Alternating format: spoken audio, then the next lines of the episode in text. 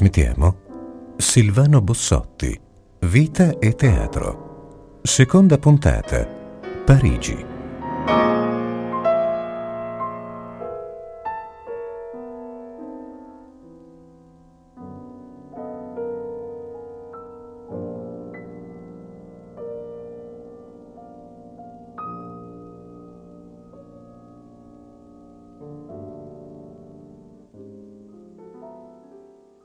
Benvenuti da Luca Scarlini da Rete Toscana Classica, seconda puntata insieme a Silvano Bussotti. Di un programma dedicato appunto a Silvano Bussotti. Come il programma può anche far comprendere. Programma che si chiama Vita e Teatri di Silvano Bussotti, diviso in città, legato alla mostra che si chiama Corpi da Musica e le varie iniziative che ci stanno intorno, realizzate dal Museo Marino Marini. Ci spostiamo dopo la prima città che era Firenze alla seconda città che è stata importante e rilevante nella tua vita e nella tua carriera, nel tuo lavoro, che è Parigi, di cui già alcuni flash avevamo dato precedentemente. Tu arrivi a Parigi e si è detto che a Parigi, bene o male, c'è un legame eh, con Pierre Boulez, che dirige le tue musiche, che ne fa rappresentare altre con questa famosa struttura che si chiama Le Domaine Musical, che ha avuto un'importanza fondamentale per la musica contemporanea, che era una cosa curiosa perché era da una parte ipercalvinista come Messie Boulez ha sempre voluto dare immagine di sé, dall'altra mondanissima, perché c'era dietro una famosa miliardaria che finanziava il tutto. Vuoi dirne qualcosa? Grazie. Della miliardaria molto volentieri. Certo, eh, perché l'argomento. Perché Parigi per me non sarebbe stata Parigi se non fossi eh, piovuto lì nella miseria assoluta. Ora ho usato anche il tono di voce un po' esagerato, però insomma no, no, non me la passavo bene e avevo però una miliardaria che avevo incrociato, conosciuto, alla quale potevo tranquillamente telefonare. E telefonando dei momenti di difficoltà, che eh, mi consentivano a volte di andare a mangiare un risotto in un luogo incredibile, dove nel cuore di Parigi le persone più povere del mondo andavano a mangiare il riso in bianco. Una mensa dei poveri, quindi? Sì, sì, assolutamente. Cicchissima, ma c'era Messiaen che suonava l'organo, no? Eh, no, Messiaen suonava l'organo dall'altra parte della piazza. Ah, okay. nella, ricordavo nella... che era vicino comunque. sì, era molto vicino d'organo dall'altra parte della piazza e eh, Madame Suzanne Tesenas l'abbiamo nominata e va, eh, l'abbiamo evocata, va nominata, eh, fu estremamente eh, generosa e eh, organizzò parecchie cose per me che ognuna di queste cose mi metteva in rapporto con interpreti più o meno celebrati, tra i quali il più celebrato, non direi nemmeno John Cage, ma il suo interprete principale, il pianista David Tudor.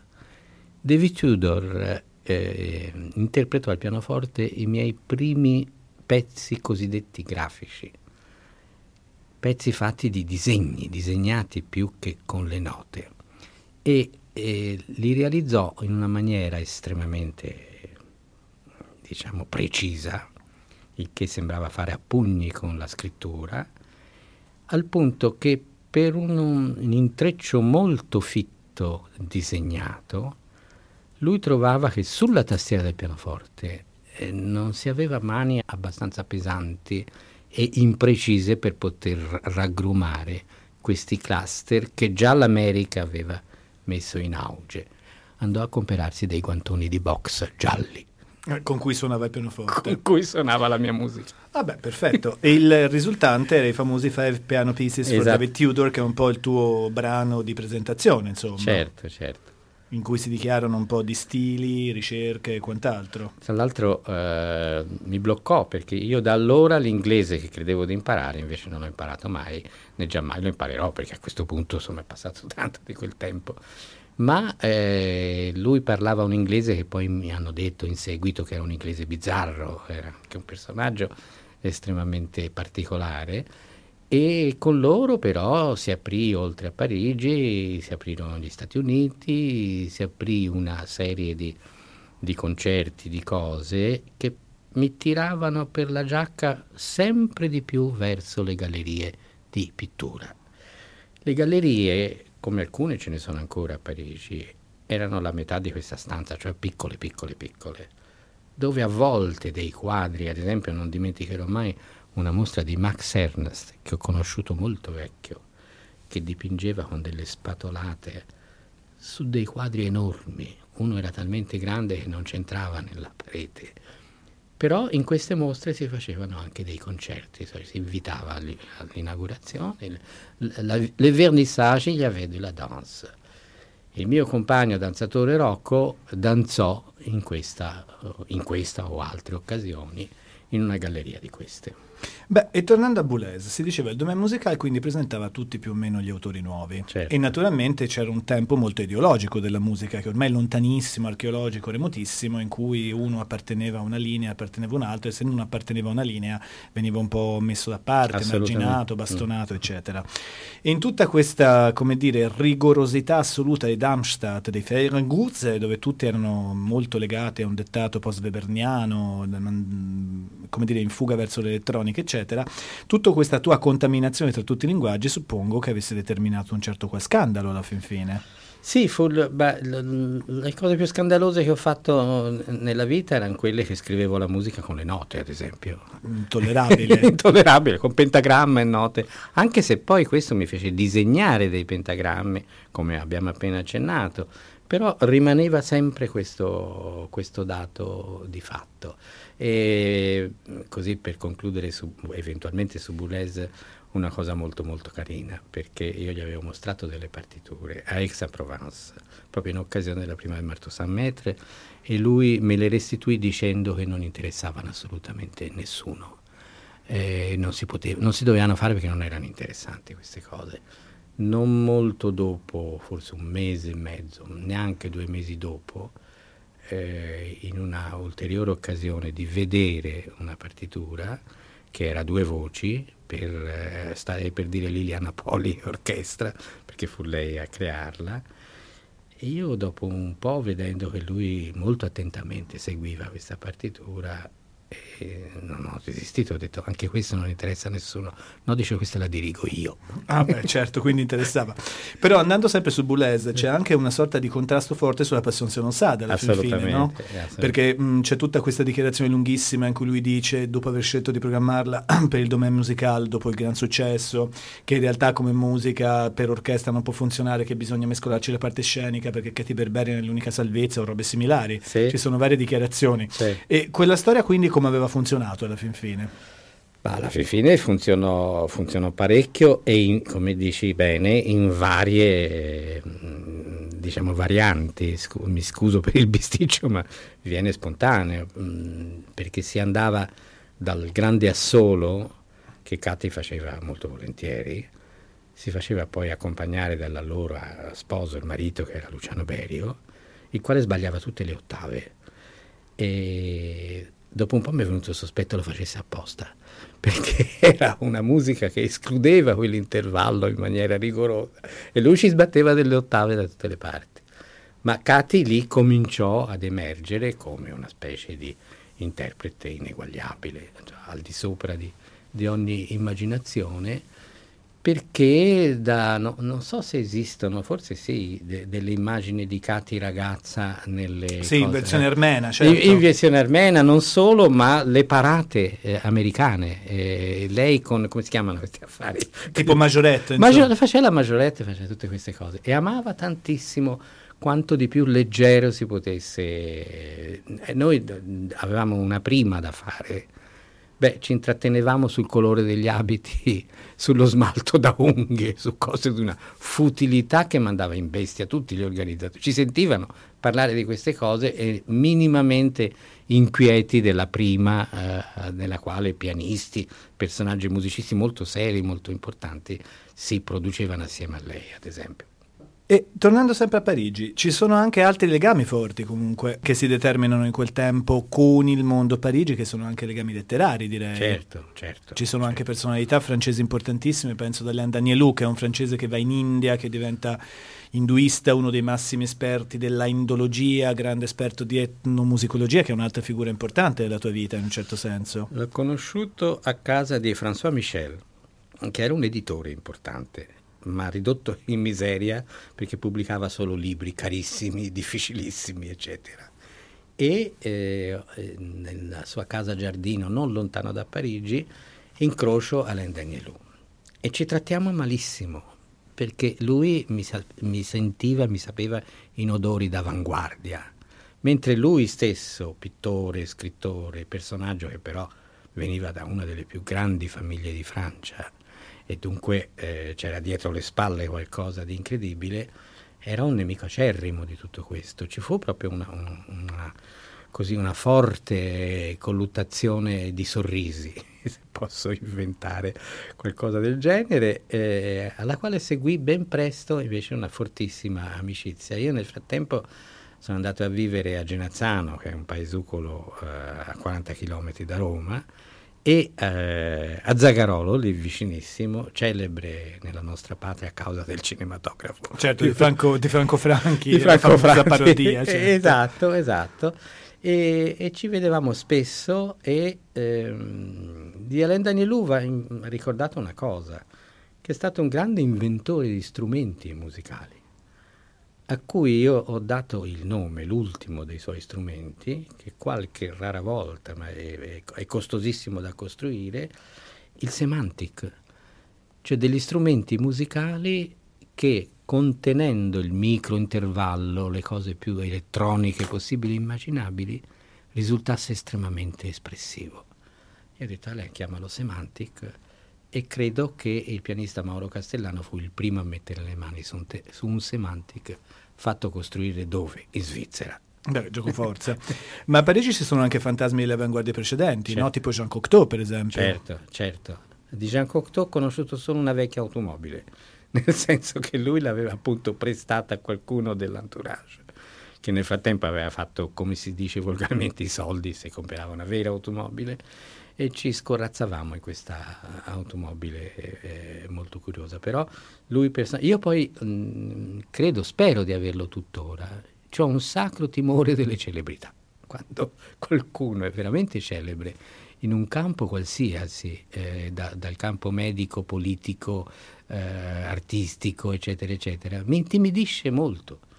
Allora devo recitare, devo fare recito perché ho calcato le scene come come forse indebitamente, come sappiamo, però sono molto, molto intimidito da questi personaggi. E, beh, e quindi naturalmente, come era il titolo di una tua trasmissione radiofonica di qualche tempo fa, sono proprio i mostri sacri. I mostri sacri. E Jean Cocteau, nessuno a Parigi evidentemente era più un mostro sacro di lui. Assolutamente nessuno. Però, ad esempio, eh, beh, qui adesso, eh, se non mi è consentito, si taglia, scendo in, in dettagli atroci, ma all'epoca in cui non era di moda assolutamente, un uomo non, non si metteva addosso, in un inverno terribile c'erano due persone col visone. Tu e Jean Cocteau? no, Jean Marais. ah, certo. e io l'avevo di un colore eh, cati, poi se ne comprò uno anche lei perché avevamo fatto Passion se non sa da Stoccolma, dove un, un, piccolo ilo di visonisti che fanno i cappotti di visone ci fecero un cappotto ma Jean Marais ce l'aveva bianco e dunque in giro per Parigi incrociarsi il Bussotti con Jean Marais, il visone normale scuro eh, col visone bianco di Jean Marais è, una, è, un ricordo carino, mi sembra molto carino. Beh, senza dubbio. Bene, e veniamo al primo brano che mm, presentiamo, che è Mabre pour corde, un pezzo per uh, piccola orchestra si potrebbe dire, eh, che fa parte di questo mondo riferito alla Francia, fa parte di questo mondo parigino, eseguito per la prima volta però a Londra, se non mi ricordo male, alla mm. Wigmore Hall, mm-hmm. posto famosissimo per i concerti da camera, dai solisti veneti diretti da Claudio Scimone, esatto. che era un, un'occasione particolare di un mondo diverso dal tuo che ti chiedeva di fatto una composizione. Claudio a Padova era il figlio del medico di famiglia. Ah, beh, quindi sempre si torna a storia di famiglia. Cerco insomma. di dire cose che non ho mai detto. il figlio figlio del medico di famiglia. E quindi da ciò si dava questa curiosa associazione tra una compagine che di solito faceva Vivaldi, insomma. Assolutamente. Sostanzialmente. Ha ripreso a fare Vivaldi. Però devo dire che le, i miei lavori li ha continuati a se, ad eseguire, a far eseguire sempre praticamente. E in pratica si può anche dire che questo disco dell'Erato è uno dei dischi di musica contemporanea più venduti degli anni 60. Mi dicono, mi dicono. Che sì. comunque abbia un successo enorme di vendite. E quindi lo sentiamo, non è ancora stato riversato in altro formato e quindi è di raro ascolto, ma pour corde, i solisti veneti, direttore Claudio Scimone, disco Erato.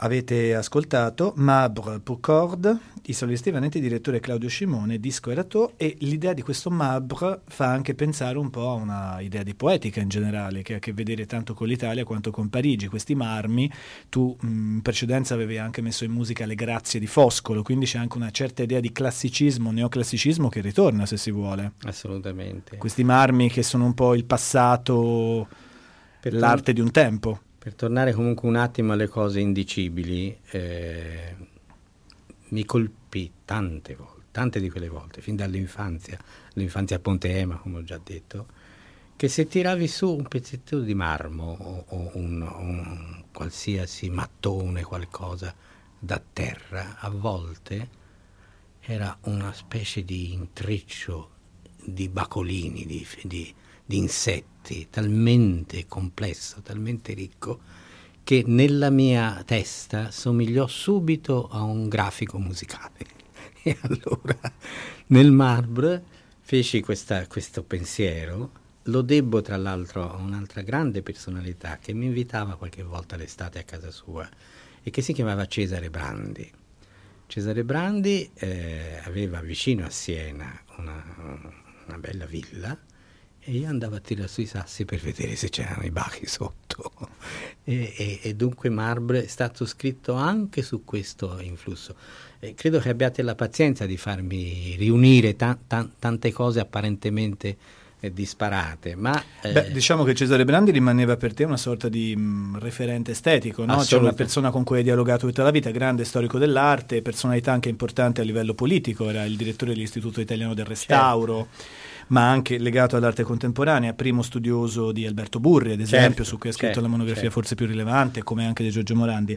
E mh, Brandi mi ricordo c'è una lettera pubblicata da qualche parte in un catalogo di una mostra che mh, parlava delle esposizioni delle tue partiture che appunto si facevano a Parigi, eh, in cui diceva le tue elegantissime zampette di ragno saranno finalmente mostrate, però non ti illudere, non, non ti fa- montare la testa. Non farai scandalo. esatto. Quindi è anche una delle prime persone in un certo senso con cui tu dialoghi sulla possibilità di esibire le tue partiture a tutti gli effetti come opere d'arte, cosa certo. che appunto si è data in Italia ma anche a Parigi in modo molto forte. Certo, certo. Eh beh, avevamo dei progetti con Cesare, eh, di cui non sto parlando adesso, non si sono incarnati, ma eh, comunque il rapporto era molto, molto, molto stretto. E nel periodo di vita nel centro di Roma, i nostri paesi stava al Babuino, lui pochi passi più in là ci vedevamo molto spesso. Certo, c'è anche se non erro un tuo balletto che è tratto ispirato in qualche modo a un suo libro che si chiamava A Passo d'Uomo, no? A Passo d'Uomo. Che però il balletto poi diventava Passo d'Uomo senza la A. Cioè, quindi diciamo che in sostanza poi questo momento parigino, ancora più che Darmstadt, è anche un po' una messa a punto di questa figura Bussotti che allo stesso tempo è compositore, regista, mimo quando capita, attore quando capita, esecutore nel senso con la frusta, come poi vedremo nel prossimo capitolo su Palermo e Buffalo nella Passion Salon Sad, e che è veramente una figura estremamente poliedrica che sembrava che in Italia avesse molta più difficoltà a essere recepita mm. inizialmente, o sbaglio? Cioè mi sembra che Parigi abbia servito un po' a mettere a punto questa questa figura non come uno scandalo, ma come una possibilità. In Italia si tentava di renderla salottiera e basta, cioè di dire questo, è un problema di, di salotto. Però mi metteva in uh, contatto con salotti frequentati da uh, personaggi che poi sono diventati divi del cinema, ad esempio. E dunque eh, personaggi importanti. T- eh, tutto questo filone è venuto da un salotto romano di cui la patronne, eh, scusate se lo dico in francese, era la vedova di Alfredo Casella. E Yvonne Casella non si è mai scordata di Alfredo Casella, che è stato un enorme propugnatore eh, europeo, se non altro, de- delle nuove musiche. Gli stili musicali di Casella, che lo apparentano a Nino Rota, ad esempio, che io trovo sono geniali perché una scrittura del tutto tradizionale, apparentemente tradizionale, mi domando quanti film di Federico Fellini senza la musica di Nino Rota avrebbero l'efficacia che hanno. E Yvonne Casella mi, mi, veramente mi spingeva in determinate direzioni, che poi all'epoca era davvero Roma, era in, in gran parte Roma, e con degli addentellati con i vari paesi del mondo, fa capolino, fanno capolino perfino le Russie, che erano tante, mm-hmm. un bel tempo, no? Beh, succedeva di sicuro di averne più di oggi. Eh sì, senz'altro. Almeno nell'immaginazione. certo. Diciamo che Parigi mi sembra anche importante per un'altra cosa. C'è un altro capitolo di cui ci occuperemo più specificamente su Roma, che è quello del cinema underground, mm. che è un'altra delle tue avventure, che mi sembra che un po' Parigi metta anche quello a fuoco. Se Firenze è la città dove tu cominci ad andare a far teatro con le marionette, che sono una possibilità anche economicamente acce- accessibile, sì, certo. insomma, una piccola compagnia di attori schiavi al tuo servizio che puoi mettere, sempre mettere in scena, cioè Parigi mi sembra che introduca anche questa dimensione dell'immagine in movimento che tu poi realizzerai tra Roma, Berlino e altri luoghi, insomma, mm. subito mm. dopo, perché nei mh, varie pagine tue scritti si parla di varie visioni cinematografiche di film evidentemente underground, il concetto ancora non c'era, insomma, fino no, anni 50, no. inizio anni 60, viene poi dall'America, che danno un'altra dimensione possibile di una scrittura musicale, in questo caso in cui i segni non sono quelli dei bacolini, come dicevi tu, mm. che si prendono sotto il mattone, ma piuttosto i segni di un'immagine in movimento dove compaiono poi le varie personalità della tua vita. Cioè, mi sembra che Parigi dia molto fortemente anche questa immagine del movimento. Assolutamente, assolutamente. Dipendeva, dipendeva da, da un viaggiare mm, non, non, mai tranquillo, da una mancanza assolutamente di bufera invece che infernal parigina che mai non resta. C'era questo, c'era questo fatto. E poi, questo forse l'ho già accennato, mi ha impedito di imparare l'inglese, ma mi ha fatto approfondire la lingua francese. Eh, sono così sfacciato da dire lo conosco forse meglio dell'italiano, lingua difficile da conoscere altrettanto che il francese. Insomma, sono un, due una bifocalità di linguaggio molto importanti, nella musica non ne parliamo, insomma. Beh, e diciamo che Parigi è rimasta poi una presenza comunque negli anni, perché a Parigi hai fatto spettacoli importanti anche in seguito, negli anni 70 fino agli anni recenti. C'è stato questo famoso progetto Mallarmé certo. al Gare d'Orsay, dove ti sei ritrovato con questa grande emozione di avere una tua opera pittorica esposta accanto a Van Gogh, no? Se Assolutamente. Che hai sempre detto che è stato uno degli eventi sconvolgenti della tua Beh, vita. Beh, ci si piange, cosa che si deve fare? Si scoppia in lacrime. E quindi questo Mallarmé, venendo da una Parigi più recente, che aveva anche abbastanza un po' colpito, no? Perché era un Mallarmé che non era così, come dire, preciso, mm. simbolista, tranquillo, c'era un Mallarmé estremamente carico di Eros, mm, questo sì. fauno che avevi disegnato, eh, certo. prevedeva quasi una discesa verso la Senna, no? verso gli inferi del fiume, se non mi ricordo Assoluta, male. Assolutamente. Io nel frattempo avevo anche lavorato ancora più tormentosamente su Leopardi e mh, mm, le letture malarmeiane seguivano letture eh, di Leopardi e immaginai un, veramente un piccolo sketch divertentissimo, perché Mallarmé, al di là delle discrepanze totali d'epoca, cioè di mesi, di giorni, di anni, di ore, fa una passeggiata lungo Senna e vede seduto sul bordo della Senna un gobbino, non sapendo che quel gobbino era Giacomo Leopardi. Fa due o tre giri in su e giù e poi gli dà una spinta e Leopardi affonda. Beh, quindi la tragedia della poesia leopardiana spiegata nelle sue più vere radici, mi pare di capire.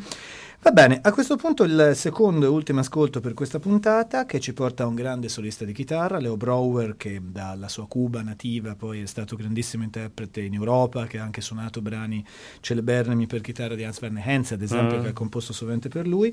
Si chiama Rara Eco Sierologico, un altro brano che viene in questo caso prima era disponibile in vinile in un disco famoso di chitarra Novecento, che ora è stato da poco riprodotto in CD, ed è una delle tante rara, questi pezzi che ti accompagneranno per più di dieci anni di fatto. Tu farai di rara gramma, dei rara ecoserologico, tutta una serie di rarità. Un rara ancora per coro, ad esempio. Rara ancora, rara ancora veniva bene cantato. No? Certamente, poi eh. c'è anche rara come protagonista, non protagonista, personaggio, personaggio, del Lorenzaccio che sarebbe una nipote di Lorenzo De Medici, se Assoluta, non ricordo. Assolutamente. E quindi questa rarità, che poi a un certo punto diventa la rarità potente, che sì. è un altro lavoro che venne a Treviso alla fine degli anni 70, che ritorna come una specie di ossessione per il gioco di parole, per sì. l'immagine che si sovrappone. E quindi sentiamo questa rara eco sierologica, Leo Brower alla chitarra, e quindi un'occasione interessante per ascoltare un, uno dei tanti rara dagli anni 70.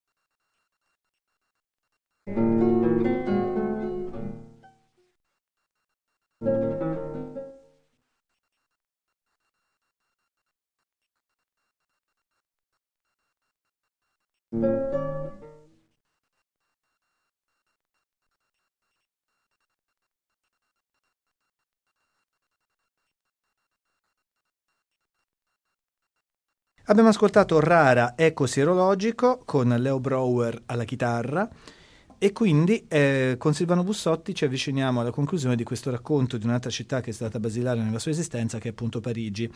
Tu dalla Francia hai avuto anche delle onorificenze, sei, come si dice, commandeur? Commandeur de l'Ordre des Arts et des Lettres. Oh mamma mia, eh, si fa prima a girarci intorno che non, a, che non a dirlo, evidentemente. Ed è stato il ministro Jacques Lang all'epoca che mi ha dato questa onorificenza.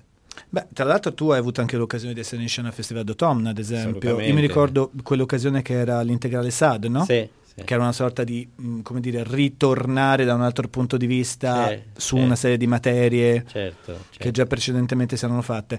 E al di là di Boulez che abbiamo detto prima e di Alain Danielou, ci sono altre figure, diciamo, anche nel mondo musicale francese con cui tu hai avuto incroci. Se non ricordo male, tu hai avuto a che vedere a un certo punto anche con Madame Loriot, no? Se non Assolut- erro. Assolutamente. Madame Messiaen, ovviamente. Madame Messiaen, soprattutto Madame Messiaen. Ma erano due sorelle, le Madame Sì, sì. è una coppia, dunque più pericolosa la cosa. Del singolo. sì, del singolo. Il singolo suonava il pianoforte, l'altro suonava, l'altra suonava le onde Martenot. e, e lì c'è un... Si, si, viene al, si torna verso il semantico, cioè si parte per il semantic, perché è un curioso strumento che quando uh, il mio grande amico musicologo recentemente scomparso Heinz Klaus Metzger eh, andò a fare un'intervista a Monsieur Martineau chiedendogli sulle sue intenzioni d'avanguardia, tecne- tecnologicamente parlando, nell'immaginare questo strumento. La risposta fu la seguente. No, no, dice, deve suonare assieme al violoncello accanto all'organo per sottolineare l'aspetto melodico. E dunque nessuno si aspettava da Martenot una sottolineatura di questa natura, tanto più che le, le fanciulle suonavano, tempestavano il pianoforte facendo delle cose folli in realtà. Beh, e diciamo che quindi Leon De Martenot anche nel tuo mondo ci sono da ben presto, perché sono Molto appunto nella, nella, lettura delle grazie, no? Assolutamente. Che era sempre Liliana Poli, se non erro. Le, che, ancora una volta. Che Liliana. interpretava per parte vocale. Che per tanto tempo non riuscì a cantarlo in pubblico, non glielo facevano mai fare. Ah sì? Cioè perché sì. vi era una non preclusione? So, no, eh, erano tutti convinti fosse difficilissimo e dunque accompagnarla. Gli strumenti che avrebbero dovuto unirsi a lei dicevano ma io non riuscirò mai a suonare quelle cose. Poi dopo si è placato anche, anche questa bufera. come le tante altre che ci sono. Sì. E diciamo per concludere, questo poi ci porta verso le prossime puntate, dalla Francia da questa tua passione e frequentazione per la letteratura francese, che poi avrà anche un altro paio di incroci fondamentali su cui vale la pena qui di dire, come se Parigi fosse un po' un punto di riferimento di un discorso che va avanti nel tempo, senz'altro arriva anche Racine, che è un'altra presenza fondamentale, questa Phèdre, che è un po' una tua ossessione su cui ritorni, mm. a un certo punto la trasformi anche in un piano bar che si chiama Le Racine, un'opera mm. famosa che andava in scena alla piccola scala, no? se sì. non erro. Assolutamente. Ma tu sai che a Parigi eh, esistono tre locali, Le Racine, e a molti locali si dà il nome del luogo dove si trovano e dalla Rue Racine c'è Le Racine Piano Bar, da qui Piano Bar pour Fedre, Le Racine Cinematografo e Le Racine Albergo. Forse il cinematografo non esiste più, ma l'albergo sicuramente ancora. Beh, quindi il poeta alessandrino insomma, trova nuove occasioni commerciali certo. di vendere la propria grazia poetica, come certo. si potrebbe dire. Certo. E poi naturalmente direi che l'altro rimando francese su cui poi ci apprestiamo a chiudere la puntata di quest'oggi è Louise Labé, che uh-huh. è mhm. nella Passion se non Sade, questo sonetto unico, questa grandissima poetessa, la Saffo Lionese, che inventa un po' la letteratura francese nel Cinquecento, se si vuole, che nella Passion torna come una specie di ossessione certo. con, trasformata in una vocale, questa O che all'epoca tutti i critici italiani seppero soltanto interpretare come un rimando all'Histoire d'O, ma di questo diremo meglio sulla puntata su Palermo e Buffalo, famoso libro erotico di Pauline Réage che aveva fatto tanto scandalo giusto appunto in Francia e poi anche in Italia, ma anche Louise Labè è un po' anche un rimando diciamo a una cultura d'oltralpe che è frequentata sempre in aspetti estremamente legati a una sorta di mh, visionarietà assoluta del dettato, perché le tue scelte francesi non sono certamente per Pascal, insomma, no. Sono De Musset, Racine, Sad, ovviamente, ma di questo diremo nella puntata su Palermo, quindi come dire arginiamo i cavalli prima che partano. Ma di Louis Labè mi interessava che dicessi un'ultima cosa per chiudere questo percorso su Parigi, perché mi sembra un po' che riassuma un po' un uh, riferimento francese in generale. Da una parte un'estrema eleganza, questo sonetto che ha questo andamento um, perfetto, è uno dei sonetti più perfetti della storia della letteratura francese, dall'altro però delirantemente intriso in una passione anche erotica, no? funesta quasi. Poeti come Rilke o Goethe eh, tentarono quasi in vano, no? ne fecero delle traduzioni bellissime, ma non, non, veniva, non veniva, fuori spontaneamente. E non so, eh, forse mi correggi, forse esagero come mio costume, vedo che sei bravissimo nel placare le mie esagerazioni, ma credo che fosse, se non l'unico, uno dei pochissimi testi scritti in italiano da Luis Labé. E scrivere in italiano significa frequentarli gli italiani. All'epoca gli italiani erano dei giovinotti poco raccomandabili, probabilmente Luis Labé ha avuto queste, però le è venuto spontaneo. E poi appunto eh, mi sembra che è stato soprattutto Rilke, non, o lui o Goethe, o forse ancora qualcuno di più recente, di fare questa immagine così bella, tutte queste O con cui iniziano i, i, i, versi del sonetto e anche al centro di alcuni versi ricomincia una frase con l'O, dicendo che era una, non tanto una collana di perle, ma le lacrime amorose che lui versava. Rilke, pare, Rilke, mi pare proprio Rilke. Rilke Beh, su questa immagine quindi di questa Francia, da un lato molto chic e dall'altro però anche abbastanza violenta, mm. virulenta, mm. piena mm. anche di oscure e torbide passioni, concludiamo la seconda puntata. Un saluto da Luca Scarlini da Rete Toscana Classica.